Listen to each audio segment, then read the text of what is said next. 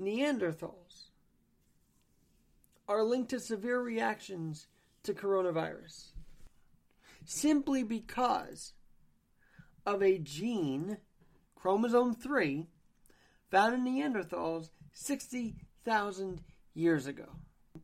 But, you know, they always have that caveman. If a caveman can do it, well, I guess if a caveman can get sick, so can we. And he won't be able to save 15% on car insurance, but he sure as heck, if you have the right genes, could give you a lot of trouble if you happen to catch SARS CoV 2.